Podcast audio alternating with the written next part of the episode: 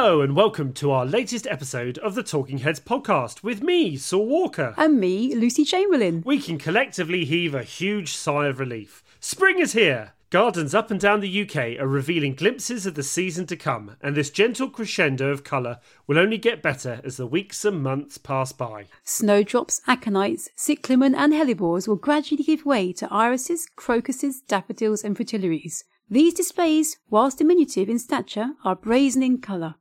And let's not forget the more sizable camellias, azaleas, and rhododendrons, along with forsythias, phenomenes, wisteria, cherries, lilacs, and a plethora of other less mainstream plants. As spring unfurls, we're in for a guaranteed sensory bombardment. With discussions about all these plants and many more on the cards. Join us now as we transport you into the busy and exciting world of the modern head gardener.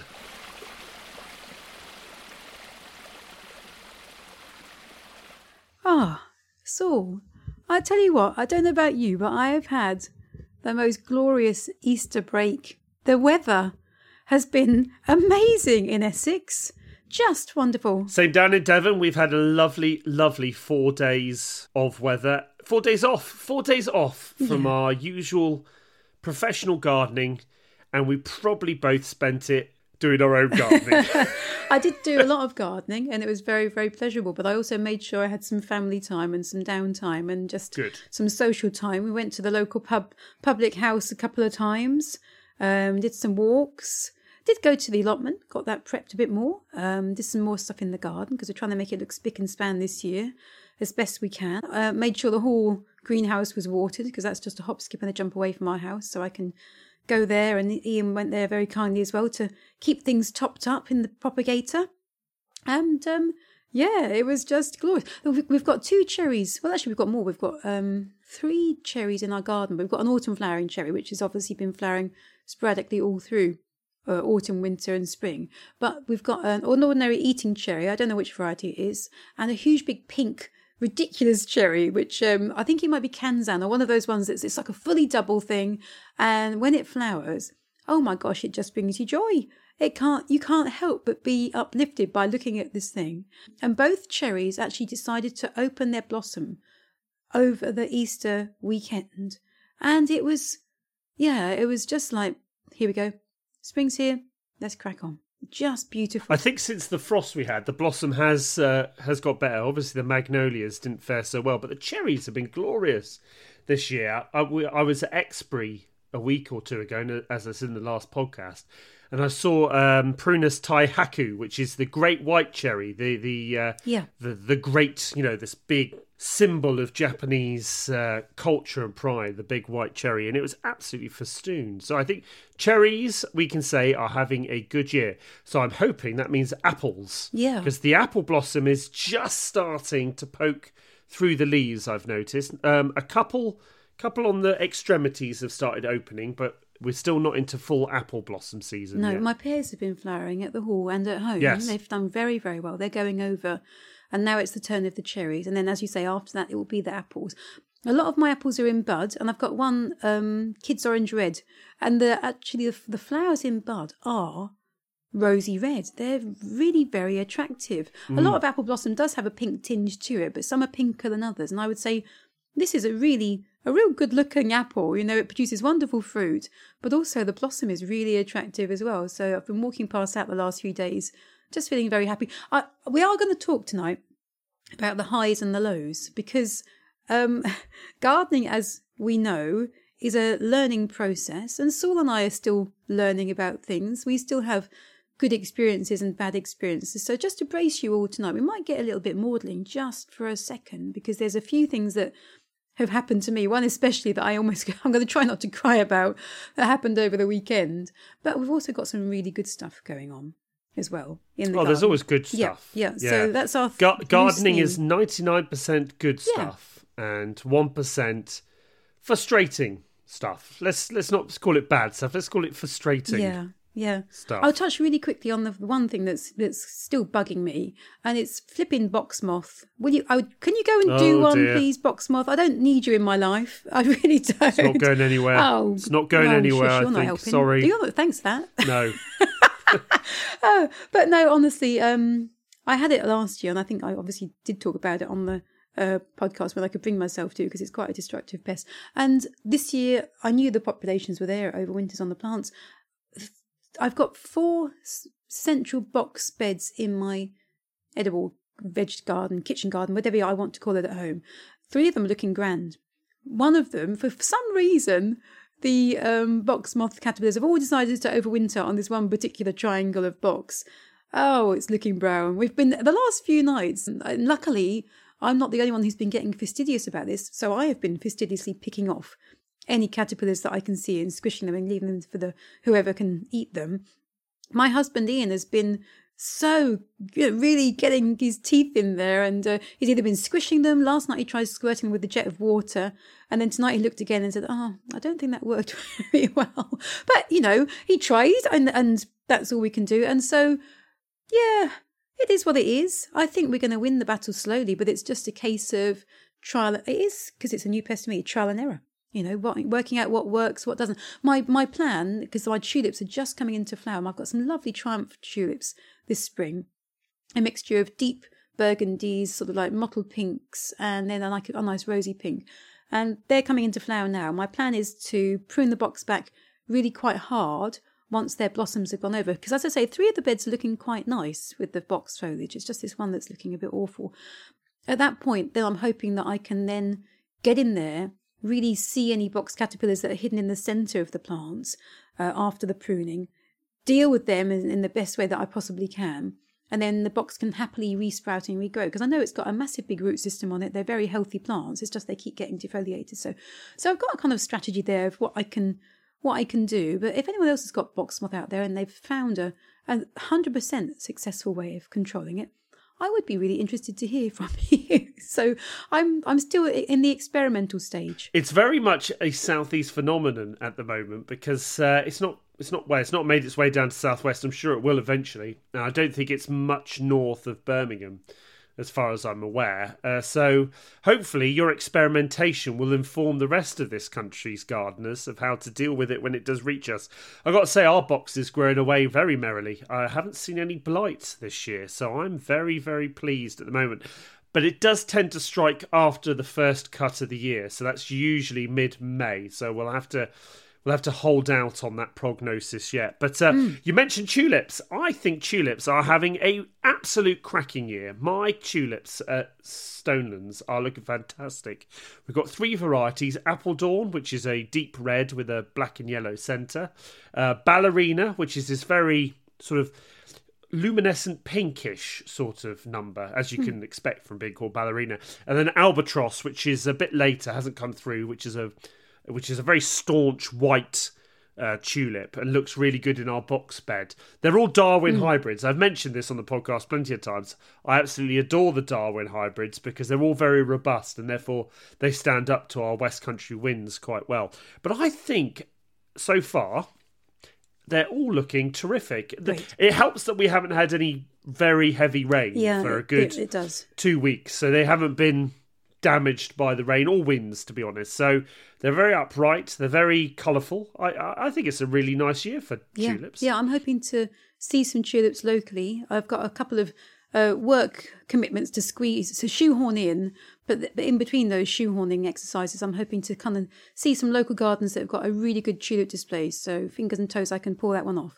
Um, can I can I talk to you about what happened and almost made me cry in my greenhouse Oh, I over thought the weekend? I, I thought it was the box moth. We're going to. No, that's just an aside. Oh God, that was just a taster. Oh, the next frustration. This is uh, um, gird your loins, uh, listeners, because we are going to the next uh, I'm going to the depths of it Lu-. Luce, Lucy's calamity of a weekend. Yeah, yeah. Well, we'll see. Let's see. Well, it was. It, it, it genuinely was. Um, so you know me. I love my veg, and I've been busy propagating in my greenhouse all manner of stuff since um, early February, and it's all ramping up now, looking really lovely. I've got lots of modules all ready for transplanting out. I've trans- transplanted some things out already. Um, I was uh, in the greenhouse at the weekend trying to kind of bring it round. A few things had got a bit scruffy, a bit untidy. I was like, right, okay, I'm going to get in there, make my greenhouse look really superb, make it hum um, and look really lovely. So when you walk through those doors, you just get that feeling. You know that feeling you get with a lovely Yeah, yeah. greenhouse. It just really taps into something, doesn't it? So that was my intention, okay? And I'd already got my Lisetto. I've got two Lisetto tomato plants. So for any of those who don't know, uh, the Lisetto is a dwarf tomato.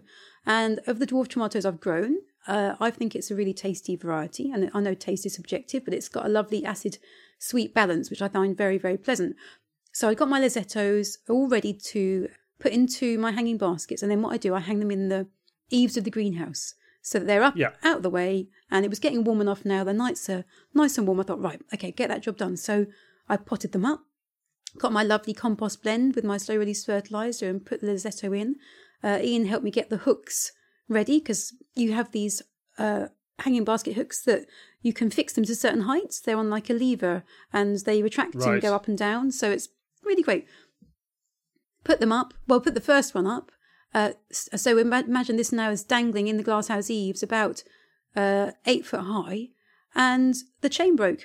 And as as we Oh, stepped no. away, the hanging basket this is a big hanging basket about 35 centimeters diameter with with said tomato in fell down all onto my early strawberries that I've been forcing that were in not just full bloom, but they'd actually started producing strawberries.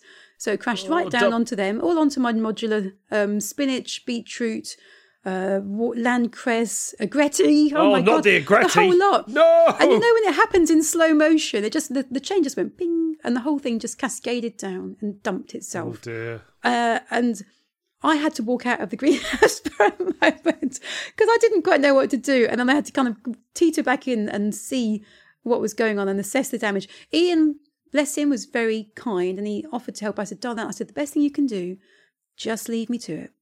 Just leave me to it. And within 10 minutes, I'd rectified the whole situation. But during that 10 minute process, I, I went through all the emotions. I really did. You know, in the first minute or two, I was absolutely distraught, so upset, but also beside myself because my time is very precious these days. I've got all sorts of commitments going on. And that, then my sole intention was to go into that greenhouse and really enjoy it. And what I'd done in the first two minutes was actually completely destroy one end of it. So that was really frustrating. Um, but yeah, I managed to salvage most of the strawberries. I had one or two flower trusses break off, which was a shame. The Lisetto tomato, thank God, was absolutely fine. I just had to be repotted. Um, and all the modules, you know, everything was very forgiving in the end because the compost was so light and fluffy. It just kind of sat on the top and was very obliging when I swept it away. So, uh, you know, it, but the, and I can say, in that first minute, I, my world had just come to a grinding halt. It was awful. So that was a that was an, an interesting thing over the weekend for me. But it's all rectified now. Do you know plants are fairly robust? I think I've learned in the twenty years I've been doing this is that you can you always feel like you've damaged a plant or you've killed it or something, and actually give it a week, and it's grown back and it's like it's saying, "What what was the worry about?" You know, The plants could handle it. you I just couldn't. couldn't. Yeah, humans we're too we're too That's what it soft. Plants are the tough. I, I tell you what, I'll give you a bit of a. Well, it's not a negative story. I just have no idea why it's happening. My tomatoes haven't germinated this year at all. Oh. Well, I had that with honeycomb. I put a shout Yeah, out on you- Twitter yeah. because I had two failings of honeycomb. So, what have you? Which ones have you been trying? Uh, so this is my usual beefsteak, uh, Big Daddy. I know Tufty. Tufty will love me saying Big Daddy. Tufty grows Big Daddy now, but um, that hasn't germinated, and nor has um, one of my standards, which is um, Ailsa Craig, has just not come through at all.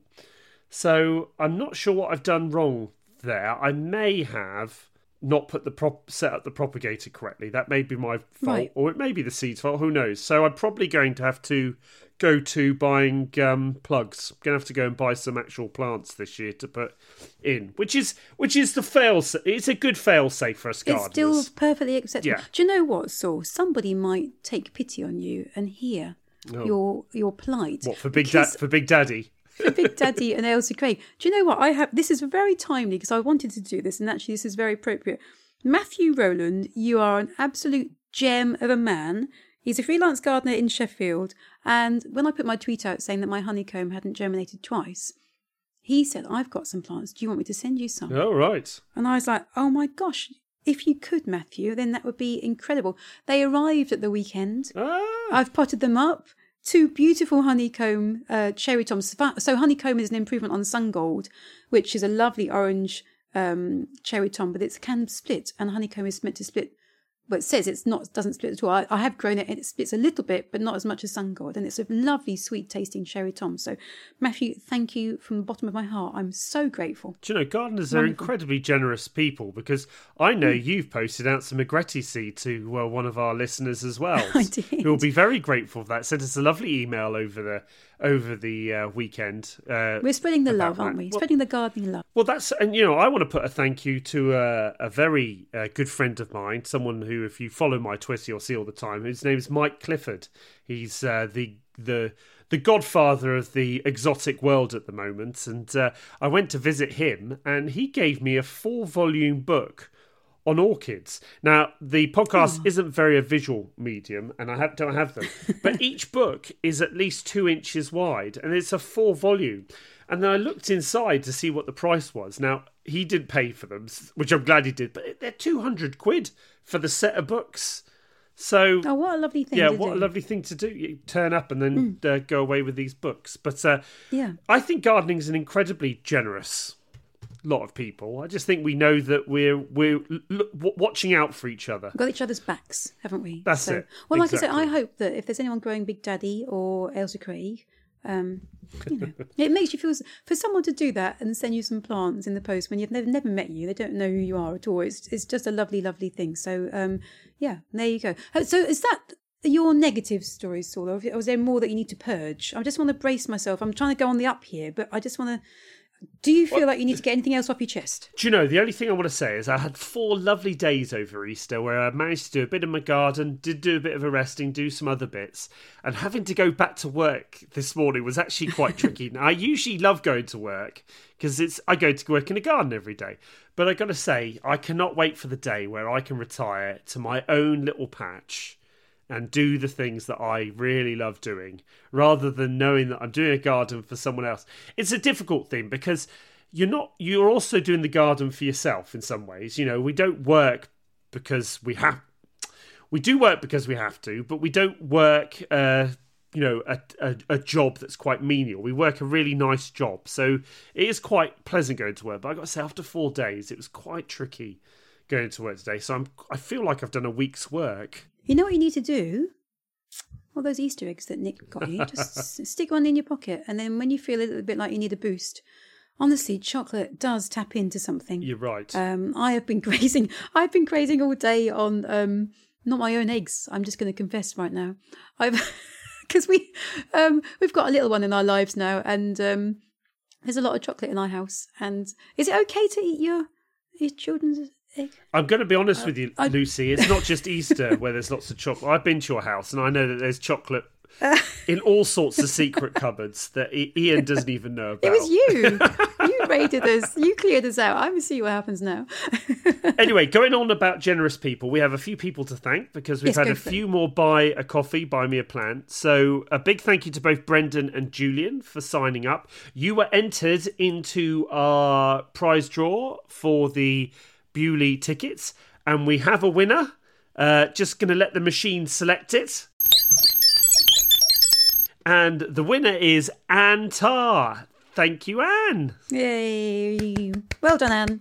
We shall be in touch soon. I believe you're in Aberdeen, so I'm not sure Beaulieu is on the doorstep, but we'll- try and figure something out. We'll send Lucy up. I'll send Lucy up with the car. She'll come and pick you up. I'll come up with a van, and We can have a great old time. Fill it up with plants.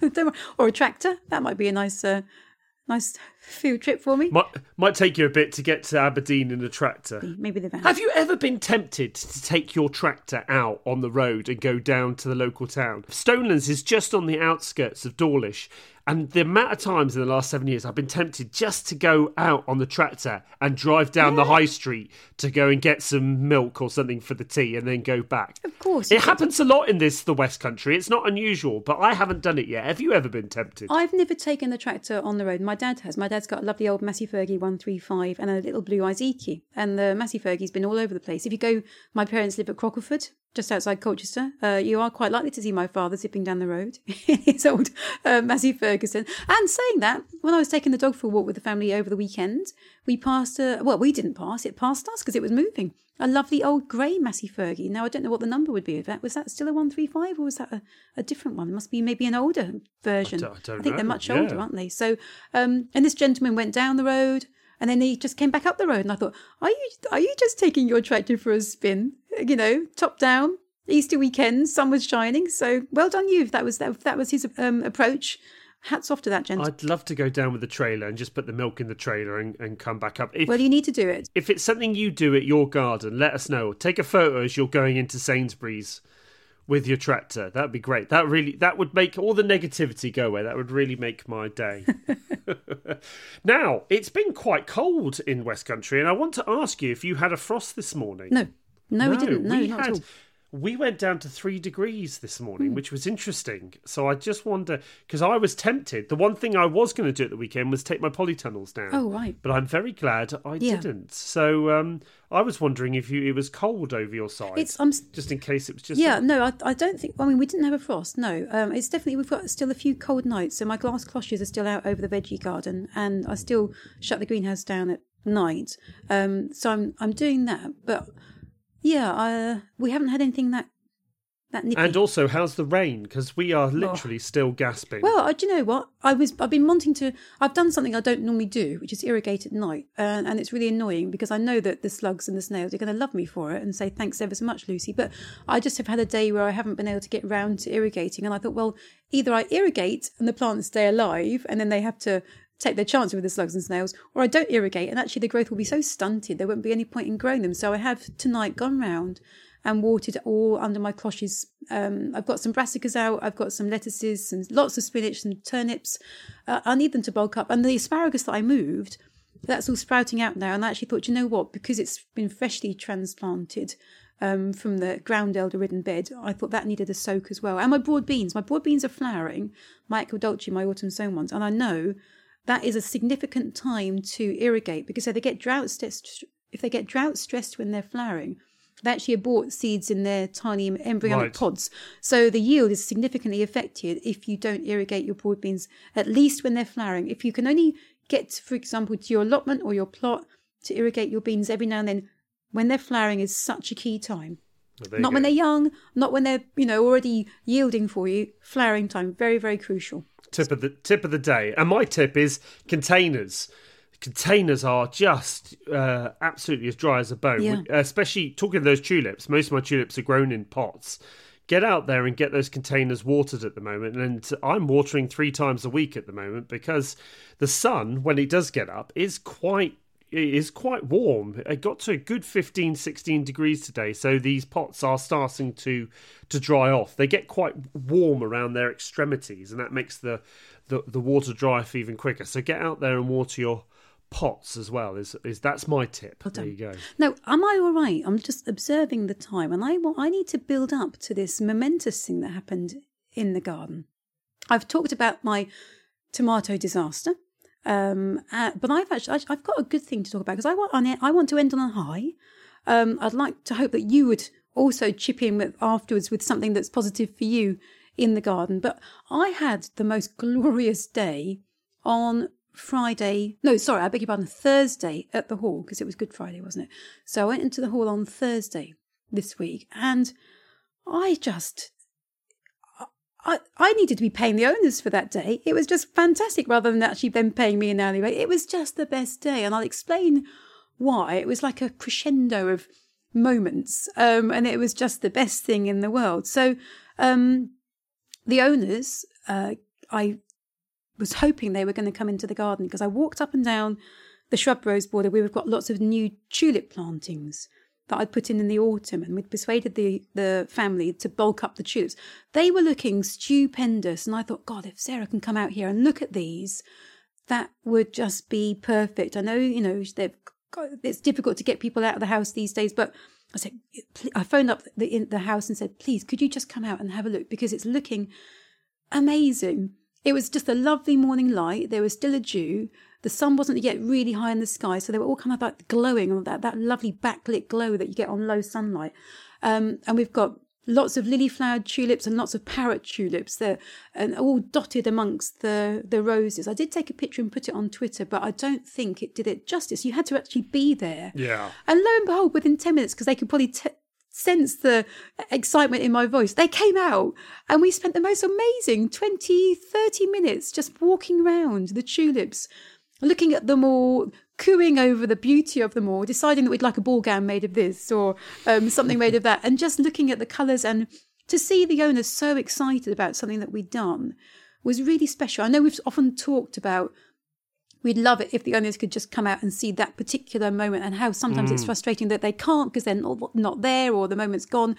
I had my moment with them. It was just gorgeous. And I thought, I'm not going to rush this. And they didn't want me to. And it was just superb. So that was that was the start of the day. Now I had three things after that that also made me feel I was the luckiest person in the world. So one of them was very simple. We've got the big fruit cage. You've seen the fruit cage. It's as big as a Yeah. house.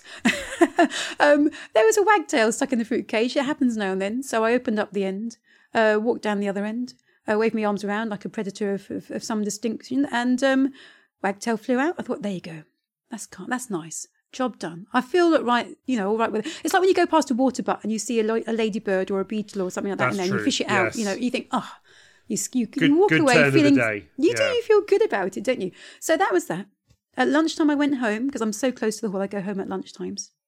Um, there was a, the lambs at the hall on the driveway at the moment are just beautiful, such a sight to behold. And all the mums were there, all proud with their lambs. One of them had got out, this little black lamb. So there I am. Thought, my mum and dad used to have sheep. I can do this. Jumped out of the car, trotted up to the lamb, put me squatted down low, got my arms out wide. I was like, right, okay, which way are you going to go, little one? It decided to go to the left. I grabbed it, stood up, chucked it over the fence. Well, didn't, sorry, chuck it, that's a strong word. Gently placed it over the fence, sorry, for animal, animal lovers. I was careful. And it just bounded off to its mum, happy as. So I was like, "Ah, there you go. My day can't get much better. And then in the afternoon, I've been moving lots of pots from the nursery area to the bog garden because you know we're planting up the bog garden or we're getting ready to. So I thought, right, I'll get the pots there. I'm going to place them on the bog garden where they need to go, and then the owners can go, yep, we like them there, or no, can you tweak this? So that was all going on. So I've been moving all these hemerocallis uh, from the cold frame, and I'd been toing and froing with the wheelbarrow, getting quite hot and bothered. And as I got down to the last 10 pots of hemerocallis, there was nothing else in the frame. I saw this little hairy bottom Oh, t- in amongst the pots of the daylilies. And I was like, oh my God. And it was, it was a little bunny rabbit that had got in. So our Oh. cold frame and all these nursery bits is in the kitchen garden. So this How little very tiny Easter. bunny. Oh very oh my Easter. gosh, wasn't it just? And I'd got Lily, our Labrador, with me. And I thought, oh, right, okay. So my first thought was just put Lily quietly away before she gets the scent, put it in her in the garden office. So I shut the door, put her there. When I came back, I'd got my gloves on because I I don't want to keep, put my scent on the rabbit. Be very careful. And I know baby rabbits can spring left, right, and they've got some legs to them. They've got some power. So I crouched down. I moved the daily daylilies that were around the edge uh, and not sheltering the bunny. I sort of like got them out of the way. So I'd got the last four pots with this poor, and this bunny by this time it wasn't a bottom. It had turned round and it was looking straight at me, and its little nose was twitching, and it was just me and the bunny. We had a moment. So what I did, I put my hand f- that they could see forward as if, if I was going to gently pick it up. And actually, with my other hand, I reached over the top so it couldn't see me coming. And I got it. I grabbed it and I got it and I held it to my chest, put my hand over its head to calm it down. And that's what you do with the animals or, or birds or whatever you, you manage to grab. Held it to my, my, my chest. And I thought, right, where am I going to go? and um, I managed to navigate two gates um, with this bunny clamped to my bosoms. And I went through to the woodland and I popped it over a fence where there's some very fine chicken wire, so I knew it couldn't get back into the estate. And it bounded off, and it was just the most mo- wonderful moment. And I was like, "There you go." And that was my day. That was my Friday. a perfect day God. to end before Easter. Well, I, I really don't know if I could top that at all. I don't think I can. so Oh, sorry. I'm probably going to leave it. I'm probably going to leave it like that. And I, just to say that this is the last uh, podcast before our Gardeners World Spring Fair appearance at Beaulieu in Hampshire. And I just want to say, if any of you are listening, are going to be at Beaulieu next week. If you've booked onto the Plant Expert Tours, we're looking forward to seeing you. But even if you're not, we're going to be in the veg garden and the Victorian flower garden. So please do come down, come and say hello to us. Bring Lucy some biscuits. She's been making very subtle hints about biscuits. So, but yeah, we really hope if you are coming, you're going to enjoy. Uh, hopefully, I've guaranteed the weather, so uh, we're going to have a lovely time. Well but uh, yeah, we will record a couple of podcasts from the show so that you'll hear us live from the show next weekend. And yeah, if you have got any stories that top Lucy's perfect day on Thursday, let us know. But if you don't, we really hope sometime this week or next week you have a perfect day like Lucy. With today's podcast at an end, we hope we've given you a glimpse into our respective gardening lives. Spring is such an incredibly crucial time in the garden, so stick with us over the coming episodes as we guide you through the key tasks of the season. Whether it's propagating seeds, planting up borders, thwarting weeds, or wielding those secateurs, we'll ensure your gardening season remains on track with our guidance and encouragement. And if you've enjoyed listening to us, we'd love you to leave a review via your preferred podcast provider or on one of our social media platforms. Interact with us via our Twitter accounts at Gardening Saul and at Head Gardener LC. Lucy is also over on Instagram, again, Head Gardener LC. If you feel so inclined, you can even support us at buymeacoffee.com slash talkingheads. Your support would mean so much to both of us. Spring offers some of the most exciting transformations. Within weeks, the muted landscape around us will become ever greener and more floriferous. We are in for an utter treat. So, until the next episode of Talking Heads, Goodbye! goodbye!